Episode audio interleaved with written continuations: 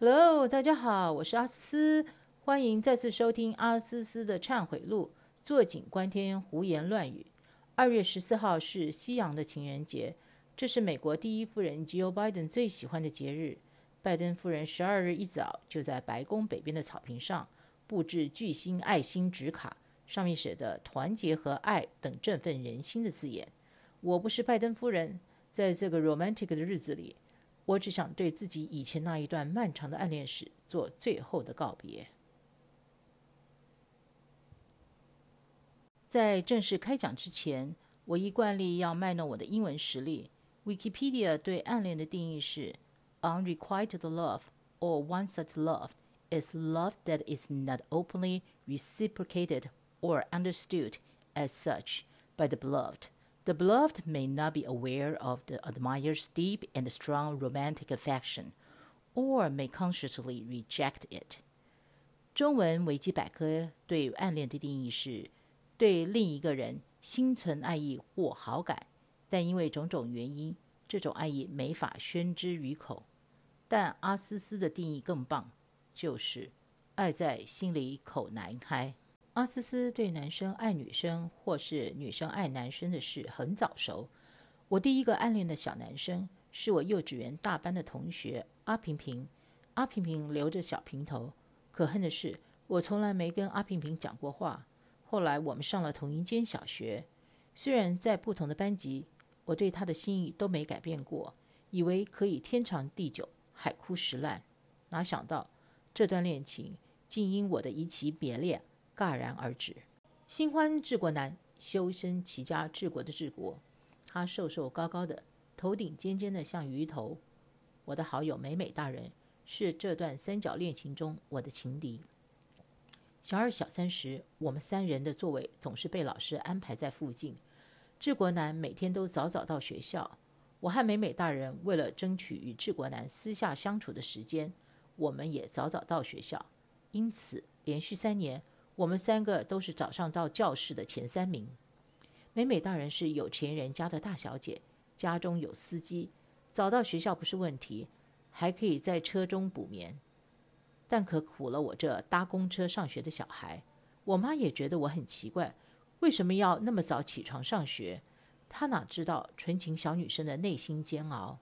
美美大人对治国男的爱意我知道，但我不敢告诉我的好友我对他的暗恋对象心存不轨。幸运的是，无言的结局保护了我们三人的友谊。小4时，我看上了那个转学来的道德哥。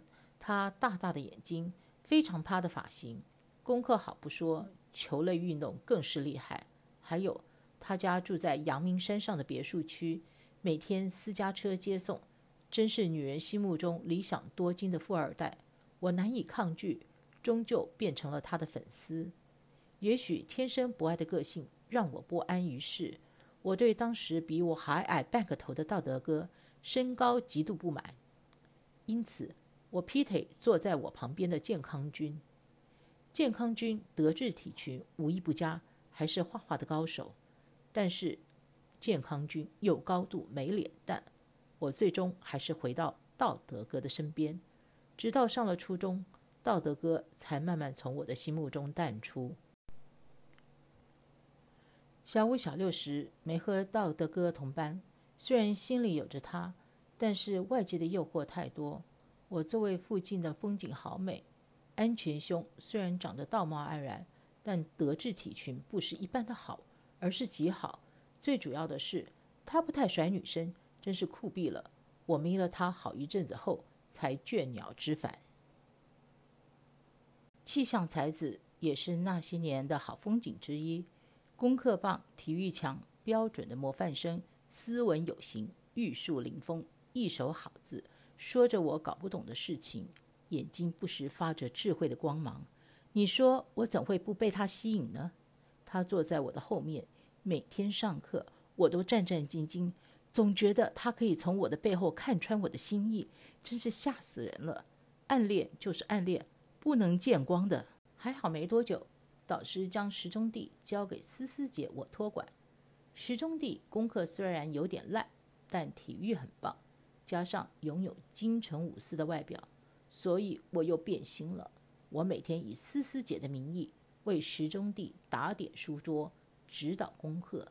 他成天没事和我抬杠，讲他做飞行员的梦想。我以为自己是他唯一的红粉知己，没想到自己只不过是《西厢记》中的红娘。时钟弟爱的是兰花妹，那个皮肤白白、轻声细语、像琉璃般的女孩。他俩心印相通，却不敢互相告白。我替他两人传递情书超过3年，直到大家忙于准备高中联考才结束。高中时期是我的灰暗期，念女校的我没有暗恋的对象。大学的校园，江山如此多娇，我指的是马字边的娇，本来应该可以让我在大学江湖中任意逍遥，脱离暗恋的轮回。可惜追我的颜值没几个让我提得起兴趣，那些颜值佳的男生，不是名草有主，就是高冷不可侵犯，不是主流掌上的阿斯斯，最终还是乏人问津，重蹈暗恋的覆辙。那个20多岁才上大学的香港欧巴，颜值高度不及格，一脸大哥相，但胜在说话风趣，思考模式和台湾的小毛头差很大。好女孩长大了，无可避免地被坏坏男子诱拐，还好只是精神上的诱拐，没有后遗症。我记得常在好友苏蓉蓉的宿舍中悲春秋，南部上来的纯情女孩，搞不懂暗恋经验丰富的我，你们猜她是怎么安慰我的？她竟然为好友我愿意牺牲自己的亲大哥，要让自己的大哥和阿斯斯送作堆。我听到时差点没惊到，从他的宿舍床上滚下来，落荒而逃。我阿斯斯再坏也不能坑害好友的大哥吧。香港欧巴爱翘课，我也爱翘课。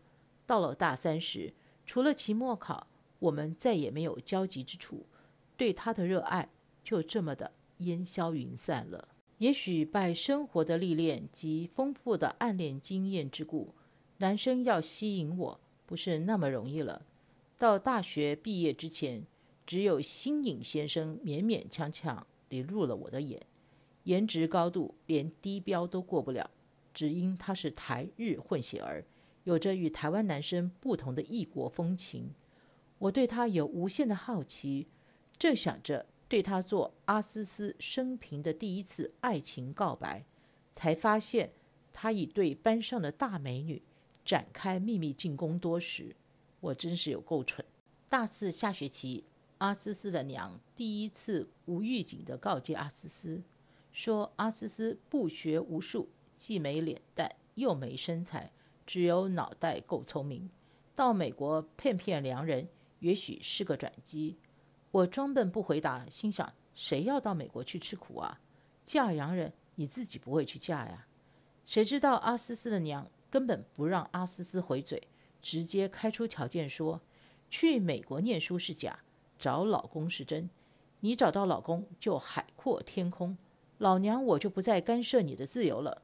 阿斯斯我信以为真，想想老娘的话不无道理，嫁汉穿衣吃饭，找个长期饭票解决眼前即将毕业及失业的问题，总比在家做老娘的眼中钉要好。阿斯斯有史以来第一次谨遵母命，到了美国展开猎夫之旅，没想到竟然在台湾同学迎新会时遇到了道德哥。千里遇故人，我心里真的好开心。虽然他身旁已有红鞋女孩，我也不遗憾，因为道德哥还是那么的矮，和红鞋女孩一样高，大大的眼睛现在看起来有点笨，哪有单眼皮的欧巴看起来帅？无疑的，阿斯斯的美国猎夫之旅是成功的。阿斯斯的 Mr.Right 暗恋杀手不是洋人，是道地的台湾人，身高177，是个单眼皮的欧巴。很多人说他脸蛋俊美，我有点得意，我也是这么觉得。我爸妈爱死他了，一直不理解暗恋杀手看上他们家女儿哪点，这是个秘密。等我的 podcast 流量超过5000时，我会在这分享暗恋杀手看上阿斯斯的秘密。阿斯斯的暗恋历史最后由暗恋杀手亲手终结，阿斯斯对他佩服得不得了。听友们，暗恋最大的好处就是不会失恋。最后祝听友们情人节快乐。